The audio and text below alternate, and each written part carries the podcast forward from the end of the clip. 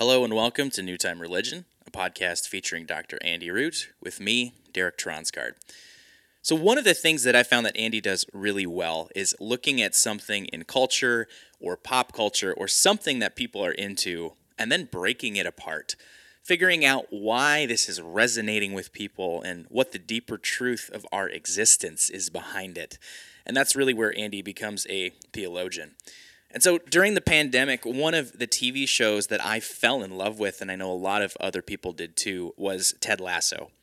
Ted Lasso is the show on Apple TV. It stars Jason Sudeikis from Saturday Night Live. And in the show, he's an American football coach who now finds himself taking over an English football team. It's a totally different sport, totally different culture.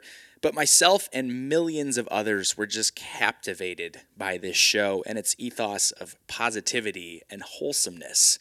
And I know that Andy loved the show too, and even though its second season ended a few months ago, we still wanted to talk about it. And our conversation actually brought up some really interesting things about our culture's addiction to positivity and this idea of our obsession with everything being smooth. And this need for positivity and keeping everything smooth is also creeping its way into the church. And that's really where Andy had some amazing thoughts about this. So I got a lot out of this conversation, and I hope you do too. So without further ado, here's Andy. Yeah, the Ted Lasso thing is super interesting, man. And I, I, oh gosh. So it's been season two's been over for a little bit, is my point. And I was a huge, I, I like both of them. I gotta say, I'm, I'm a big fan. And in my house, I had, uh, you know, I'm a, I'm a newcomer as you are, I think, Derek, to like, uh, uh, you know, Premier League uh, uh, fandom. You know what I mean? So, um, I was interested in it when it came out, and then I tried to convince Kara to watch it with me. She's like, "Why would I want to watch a sports based, you know, streaming sitcom?" And then she watched two episodes of season one, and it she she is a way more super fan than I am. Like she loves the show so much. So I love season one, and obviously season one was right in the middle of major pandemic time and major anxiety around pandemic time.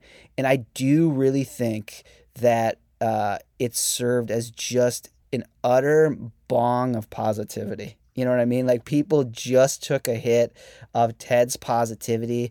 There were so many like sitcom tropes where in season one things were supposed to turn bad and they didn't. They just stayed like positive, which was, you know, like, oh, here it comes now this terrible thing's going to happen and rebecca and ted are going to hate each other because they're going to find out that you know she planted the, the pictures. And then we find out that it does reveal it but there's this moment of forgiveness. It was just it was i mean it was a super like um, free base hit of, of positivity. And we needed that i think in a big way.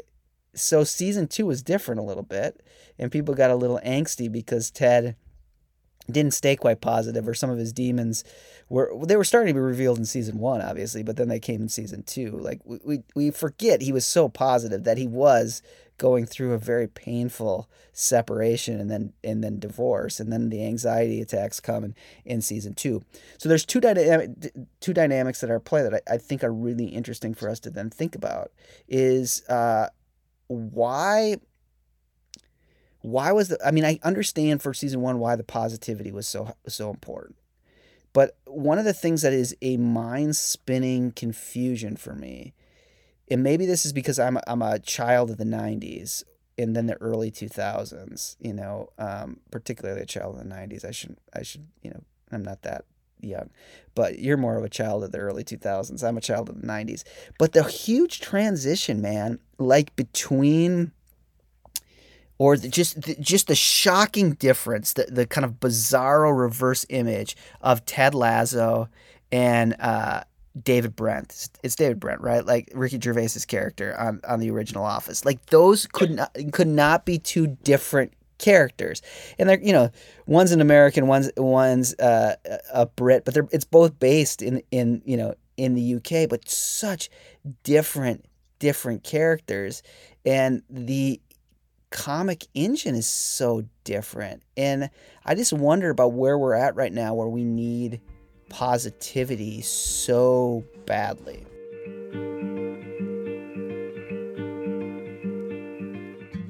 So this is another uh, Byung Chul Han um, point. Is Han thinks that we are we have become utterly addicted to the positive, that we actually don't have much tolerance at all for negativity.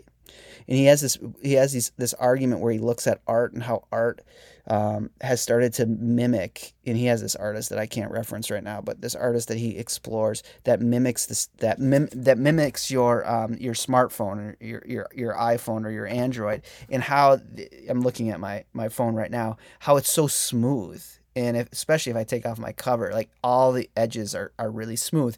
And so he does this whole thing about the necessity in late modernity in this time for us to have things be smooth that we need we we really um, almost well we idealize we almost turn into an idol the process of the smooth and therefore to run our lives smoothly we really need things to remain really really positive. and one of the things you know this is like inside picture of my marriage but through the pandemic, it's been interesting because you know, I mean, Kara is a pastor, and I think I think there's been a lot of vocations that have had a really difficult time through this pandemic, but there's been no joke for pastors. Like this has been, it's been difficult, and I've been at a lot of like synod and other pastors conferences, like from being run by judicatories this fall, and the amount of triage that's going on, and like bishops and executive presbyters who are like, these are the these are the elements we have to help you like if if if you're in the midst of a breakdown, we we can help you, and it's it's incredibly sobering. So you know, in the midst of in the midst of all of that, like this this need, I, I've just discovered through the pandemic in our marriage, like I, it's hard for her to be positive right now because she's so exhausted and i just feel like i need positivity. Like i just need everything to be positive. I need you to interact with me positively. I need no angst. Have, everything needs to be positive. And and han's point is we become absolutely obsessed with positivity because we enter more deeply into this neoliberal epoch where everything is competition.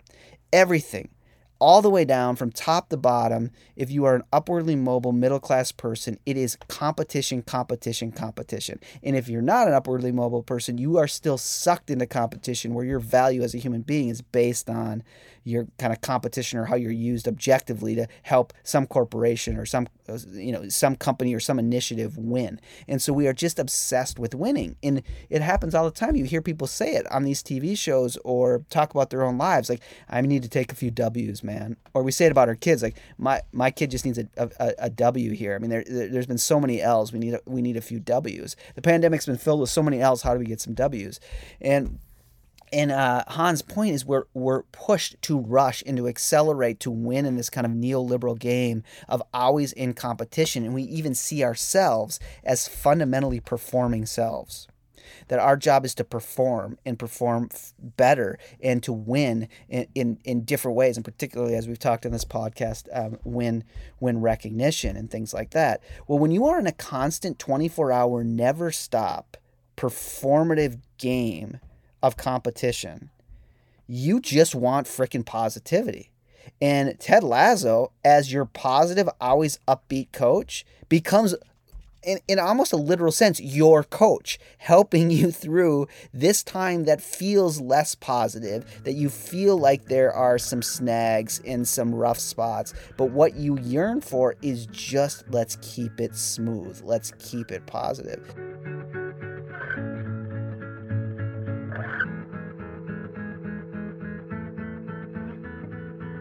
Season one for me was just pure positivity. What I actually liked about season two is they did a pretty good job of showing the sort of toxicity within that too. If you're just positive all the time, there is that downside to it, and that's when Ted Lasso was, you know, having panic attacks on the sidelines. But I think for a certain subset of the audience, it was almost like the real world kind of came into this Ted Lasso bubble, and they weren't comfortable with that because it was this escapist sort of fantasy that they had fallen in love with.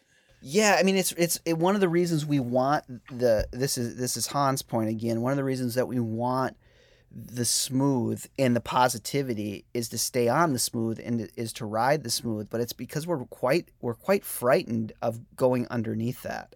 And I think one of the pushbacks to season 2 well, first of all, is, is, the revelation from season one that his wife cannot stand to live with a person who, who, who acts this way. Like you may want this person as your coach, but you do not want this person as your partner. In the midst of, of being, you know, a partner with someone is to have to bear the ugly, rough spots of life. And you don't need a cute metaphor about cows um, or puns in the midst of that moment. Like that could be utterly irritating. And we do get something much more substantive in season two where Ted starts to actually have to deal with his own you know realities of of loss and brokenness. And so you start to get a little bit closer into something that we've talked a lot about on this podcast to give this a more theological bent is uh, the necessity um, of this kind of dialectic of, of finding life out of death finding newness out of out of a sense of confession of brokenness. And it's just a really interesting dynamic if you know there, there i think there are twitter handles like uh, Ted Lasso's my pastor or Pastor Ted Lasso. You know, like if, if there's a certain temptation, I think, to um, to think that the best way to win ground and win in the in the performance of being a pastor is to be a Ted Lasso pastor. But I think one of the things this show is saying is if you try that, if you try pure free based bongs of positivity, it will it will eat your soul it, it, you you cannot you, you cannot manage smoothness all the time. And your people will want it and will want more of it. They will want things to be smoother and smoother and smoother and smoother. And they will want you to assist them in all sorts of performances. And they will actually become uh, quite allergic to getting into deep human dynamics of loss and betrayal and need for forgiveness. And the reality the reality that you perpetuate a self that is always in a performance and um, i think you do a kind of formation that become that begins to um, turn the self into an idol. And uh, and i think that's an incredible temptation here is that you have selves that only want to participate in things that are smooth and things that are utterly positive don't want to hear anything negative anytime. Um, but that uh, yeah, that will ultimately then perpetuate this kind of sense of what it means to be a self. Well, it just it turns you in on yourself. It makes the performance of yourself the most um, the most important thing, and it means that the pastor's job is to assist selves in being dynamic, magnificent selves, and not proclaiming the depth of the gospel.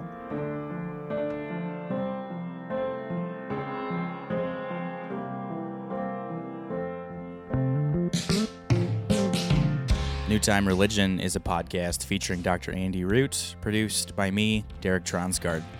We're just starting our new season, so you can look forward to a bigger batch of episodes coming your way very soon. And if you want some more Andy content in the meantime, you can check out his YouTube channel where he recently put out some great videos for congregations that break down the bigger ideas of Charles Taylor and Hartmut Rosa and others that we talk about regularly on this podcast. You can also swing over to Amazon and grab Andy's three part series of books on the secular age. The trilogy is complete. You can also grab all of his other books, pump up those book sales. Uh, but thanks again so much for listening, and we hope you'll join us next time for another round of New Time Religion.